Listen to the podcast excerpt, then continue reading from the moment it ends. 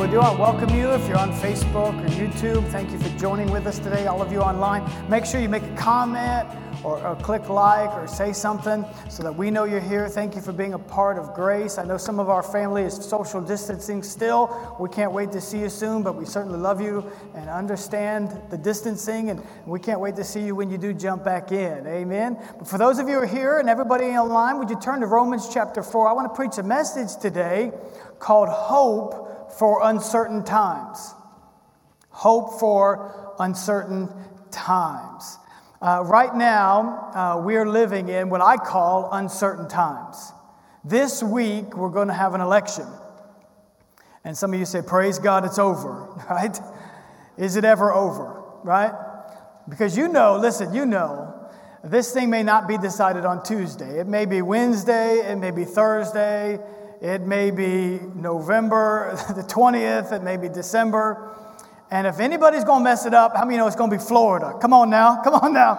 It's going to be Florida. And if Florida messes it up, you know it's going to be Palm Beach County that gets it wrong somehow, some way. And that's just our track record. And so, welcome to Florida, all right? But so we don't know what's going to happen. And people have been asking me, what do you think is going to happen? And I say this, I have no idea.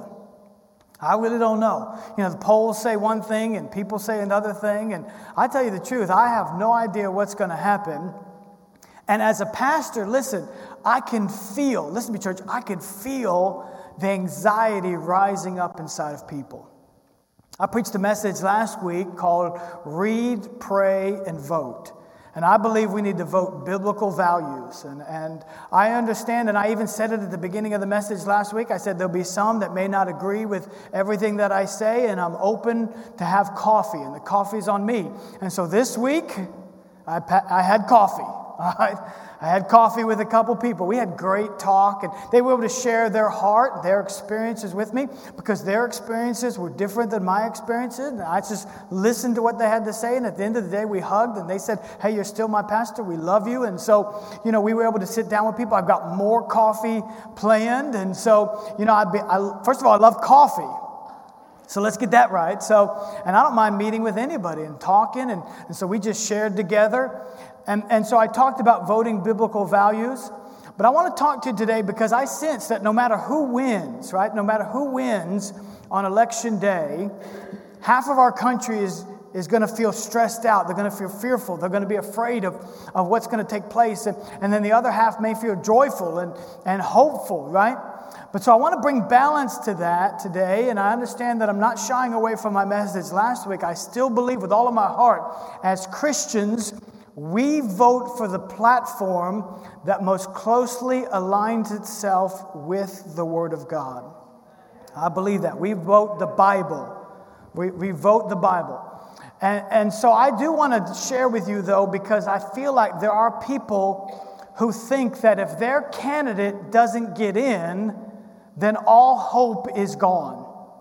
So as Christians, we need to talk about that today. And if you're in Romans chapter 4, I want you to turn there, and I want to read it first from the New King James, and then I'm going to read it from the New Living Translations. If you're new to Grace, we're going to put these scriptures on the screen. But Romans chapter 4 is talking about a man named Abraham. And Abraham was given a promise, even at a very old age, that he would have a son. He did not have any children.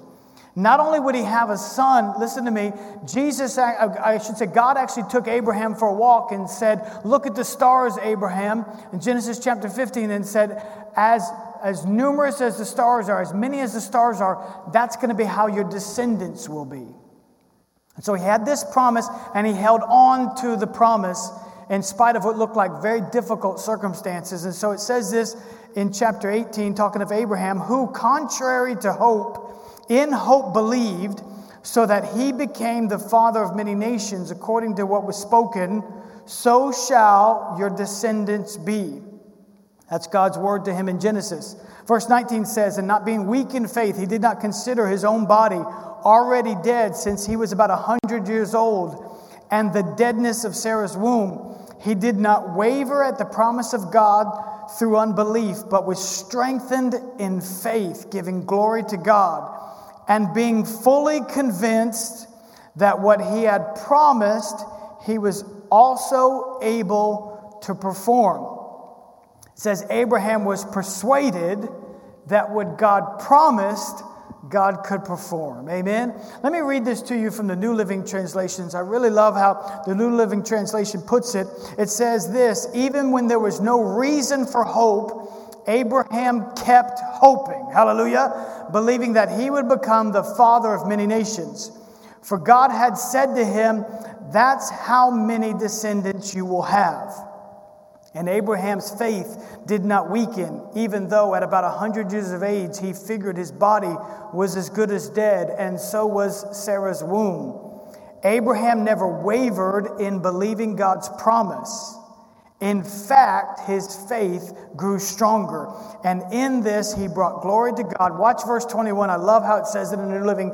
He was fully convinced. Come on now. He was fully convinced that God is able to do whatever he promises. Amen. Listen, we have to be fully convinced. I know that there are people that think that, hey, if their candidate doesn't win, there's no hope. All hope is lost. I've talked to people that they just want to move off into the woods. Man, if my candidate doesn't win, I'm just moving into the woods. I'm going to get a dog, and it's going to be me and dog in the woods. That's just how we're going to live. But how many of you know, listen, you could shut off the TV, and you could go move and isolate yourself, but the world is still sinking. It doesn't change anything. You can be isolated, but listen, you have to understand that there's no place that we could go. There's no isolation that we could do. We can't just move to small towns, just try to live in a bubble and think that that's going to keep us just away from all of the decay and the moral slide that our world seems to be falling into. We have to understand that we need to stand and believe that there is hope, and our hope is in God and God alone. Amen? Now listen, last week I told you not to amen. I need you to bring all those amens back. Come on now. And let's just begin to believe that God is our only hope. Somebody say amen. Amen. He is our hope. Amen. He is our hope. And we need to understand that our trust and our confidence is in God. And listen, it said this, when Abraham didn't see any hope, he found hope. We need to find hope. We need to look at difficult circumstances. We need to look at the world and all that's happening. And listen, I understand it. I feel the anxiety too. This past week, I read that California passed a law, or at least it went up for debate and began to try to get passed, where it was up to a judge whether sex with a minor was actually going to be considered a crime. And I see the decay, and I see what's happening in our nation, and I think, is there any hope to the political situation in our nation? It's reached places and touched people in ways that their literal sanity is being affected. And people are having trouble sleeping, and people are having trouble working, and they're having trouble just putting on the news. I mean, you can't even put on the news anymore. Because they're not telling you facts, they're telling you what they want you to hear, right? And so it's troubling. And people have lost friends, they've lost neighbors, they've lost family members, because we are divided, we're right down the middle, right?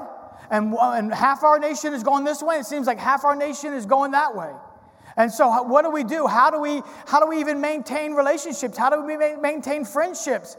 How do we balance anything out? It's going to be an interesting Thanksgiving and Christmas. Come on now. So what do we do? Listen, we need to understand that as Christians, we find our hope not in a political party and not in a president. I want you to know this. Our hope is not in President Trump.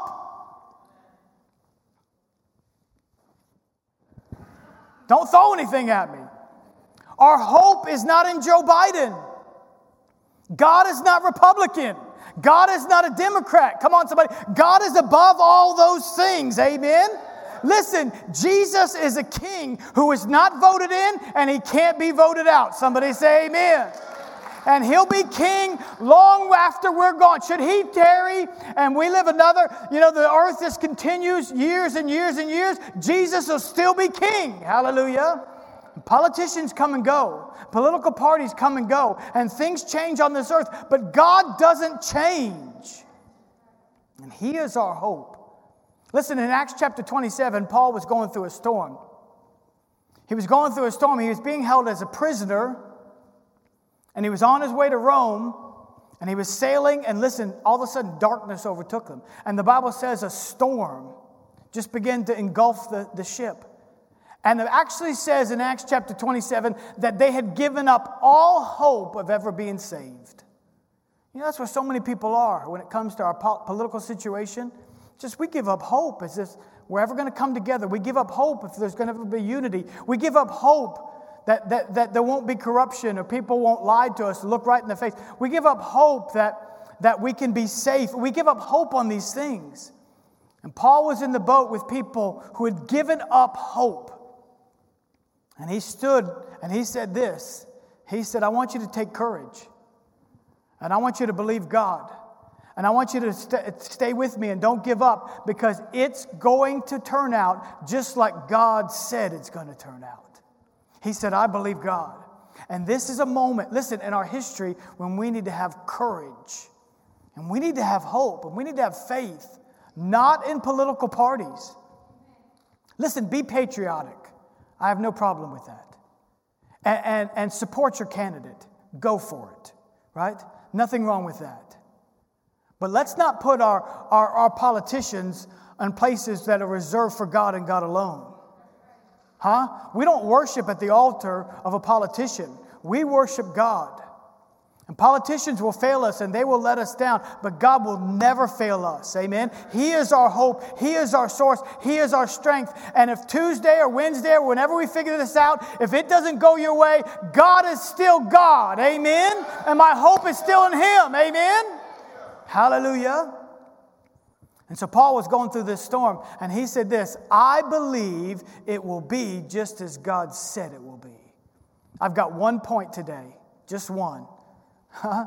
And it's this. How do we find hope in uncertain times? Number one, and that's it. You fix your gaze on Him. I said your gaze on Him. Huh? You fix your gaze on Him. I was at high school and at Santa Lucia's High School, class of 88. Woo, go Chiefs. Come on, somebody. Anybody out there? All right.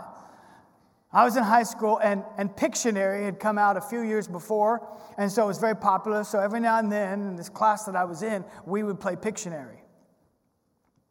And so they divided the class in half, and it was two teams, and I was on one team. And a friend of mine went to the chalkboard, and he got the word, and he kind of looks at me like, okay, now I'm counting on you, right? And so I'm sitting there, and all of a sudden he draws a face. And he takes a piece of chalk. Now watch this. He takes a piece of chalk, and instead of drawing just a single line, just a simple line, he turns the chalk sideways, and he draws a thick line with the side of the chalk all the way down from the face. And I said, gaze. And the whole place was shocked. It was the pinnacle of my high school career. You understand? Like some people win trophies and championships. I just won Pictionary that day. That was it. That's as high as I got in high school, okay? I figured it out. And they were astonished. And there was something about that thick line that he drew that just to me said, gaze. Because it was more intense than just looking or seeing, right? It was something about that thickness that I said, gaze. And so when I tell you this morning, church, listen to me, we need to fix our gaze on God. That means that you need to have horse blinders on to all the mess that is going on in the world. And listen, the world could say this and the world could say that, and everything could go crazy around us, but we just focus intently on God. We just keep our gaze on Him. We just say this, and I'll not be distracted by the things of this world. I will set my eyes on Him, my focus on Him. I will set my gaze on Him. Listen to me, church. It's not enough to just every now and then just kind of look at Him. Just kind of every now and then just throw your eyes on Him. It's not enough to just do that. Just look towards Him. You've got to keep your eyes focused on Him. See, there are some people that they go through the storm and they got horse blinders on, and they're focused and they're intense, and family problems and financial problems or a health crisis comes their way, and they're just intent. They're just looking at Him. And then when the storm passes, They just think to themselves, oh, no, okay, now I can just begin to focus on myself again. You know? And we build up our nest eggs, and we do everything that we can, and as long as we're healthy and we got that financial amount in the bank that we think can handle any crisis that comes our way, and as long as the family's good, every now and then we'll just throw a little look towards God, but we don't keep focused and gazed on Him. I wish I saw as much passion about the things of God in some people's life as I do about their political life. I wish. And so we can't just every now and then look towards Him. Because listen to me, there's no nest egg you could build up. I don't care how much money you have in the bank. There's no nest egg you could build up. You can eat healthy. You can, skip out on every dessert and just try to just maintain your health. And it could be one diagnosis, one financial calamity, one thing happened in your family, and all of a sudden that storm just rushes in. Do you hear me? Every day, we need to keep our eyes focused on Him. We need to set our gaze on Him and just say, God, my focus is on You. My hope is on You. Listen, be patriotic. I consider myself very patriotic. I believe we live in the greatest nation in the world today. It's the greatest nation on earth. And there are men and there are women who have fought. They have sacrificed. They have given their time, their energy, their effort, their blood, and many of them have given their lives for our nation, and we honor their sacrifice. And they did that so we can vote. And so we need to vote. We need to vote the Bible. But understand this, that my hope isn't going into a polling booth and filling in a bubble. My hope's not there. I do it because it's the right thing to do. And I do it because God's Word has values and God has policies. But my hope's not there. My hope is in His Word. My hope is right here. My hope is in His promises. My hope is in the fact that He said it. If I believe that He said it and I walk in it, then it will come to pass. Amen? I set my gaze on Him. Do you know that in Matthew chapter 14? Here's the disciples now. They're in a boat. Watch this. They're in a boat. And they're just going along. And Jesus went off to pray a little bit. So Jesus isn't in the boat with them. And in the boat, you have experienced fishermen. Not all of them, right? Some of them were in different walks of life, but several of them were fishermen, and so they knew how to navigate on a lake. And they're in this lake, and all of a sudden, out of nowhere, a storm comes. And I mean, this boat's, just being tossed, and they're worried, and it's the middle of the night, and it's pitch black. And then on the water comes Jesus. He just comes walking on the water. Right? And they thought it was a ghost, so He says to them, be of good cheer. That which really means this, take courage. It is I, do not be afraid.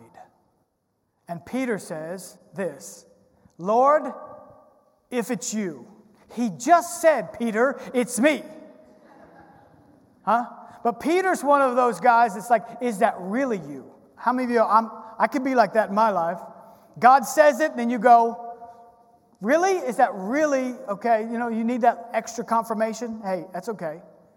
And so Peter says, Lord, if it's really You, allow me to get out of the boat, walk on water towards You. And Jesus says, come on. Huh? And all the disciples are kind of looking. The other ones got their eyes open like this, and they're like, are you kidding me? And so they're just watching, and Peter steps out of the boat and he puts his foot onto something that should not support his weight. There's no way what he's about to put his foot on should support the weight of him, right? But it does, right? He's looking at Jesus, and he's got his feet on something that should not support the weight that he has.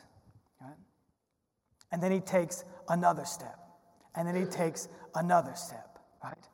And he's looking at Jesus, and he's walking on something that should not support his weight. But then he takes his eyes off of Jesus.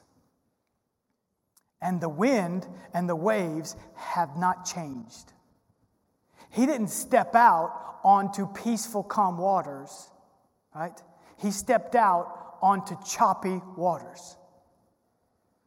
His feet were on something that should not support the weight of which he's carrying, but yet he's walking. As long as he's looking at Jesus, he takes his eyes off of Jesus, and he begins to sink on something that should not be supporting his weight in the first place. You see, we're living in a world as Christians where we're walking in territory, in places that many times we're walking on things that really, in the natural, we should be sinking. I mean, the chaos, the calamity, the moral decay, we're seeing it all around us. You could be walking today through a storm, a health crisis, a financial crisis, a family situation that in the natural, it never can support the weight of what you're carrying. You should be sinking. And the difference between you walking and sinking is your focus. It's just your gaze. As long as Peter was looking at Jesus, he was walking on something he shouldn't be walking on. But the minute he took his eyes off of Jesus, he began to sink. And you say, well, Pastor, how is it that as Christians we could live in a world that the world just looks like it's sinking? Where is the hope? It just seems like there's no hope. I'm telling you, as long as we keep focused on Jesus Christ, as long as He is our hope, as long as we don't put our hope in any politician, political party, or agenda, as long as we keep our focus and our attention on Him, we can walk on anything. Hallelujah. On anything. And if you're here today and you're walking through a storm, listen to me, church. You're walking through a crisis, something going on in your family, and in the natural you should be sinking. I want to encourage you today. You open up the Word of God. You find some promises that are in God's Word, and you stand on them. And if you have to walk through a crisis, right, you'll find that your feet can get to solid ground, even when it looks like in the natural you should be sinking. Listen, I believe that with all of my heart. It's not just true for our nation, it's true for you. See, our nation's going through something. The virus, come on now, the political upheaval, the racial tensions. If you combine that all together, we should be falling apart. And sometimes it looks like we are. But I want you to know this. In the midst of everything that's going on, I see a whole movement happening. I see people rising up to worship, to declare that God is still God. Our hope is in Him. Amen. Listen, even tonight when we gather to pray, we're gathering here at 7 o'clock tonight to pray as a church, to pray over our nation, to pray over this election. We're gathering not to support a political party or a politician. We're gathering to say that our hope is in God. Our only hope is in God. And I know that the world is going crazy, but there's still a body of believers that stands and worships and declares that, listen, this nation is not too far gone. Hallelujah. As long as we continue to say it's in God that we trust and it's in God that we hope and our faith is in Him, we can stand. And we can take a step and then another step and then another step and then another step. Amen. But if you get your eyes off of God, you get it on the wrong thing. You start looking at the chaos, and you let that anxiety that so many are feeling, you let that continue to build. You're just going to start sinking, right? When God calls you to stand. I want you to do this. Close your eyes for just a moment. Listen, if you're watching online, thank you for joining with us today. Well, Cynthia and I, we love you guys. We can't wait to see you soon. We're praying for you. We love you. We certainly understand the social distancing, but we hope to see you very soon. God bless you. Thank you for joining us today.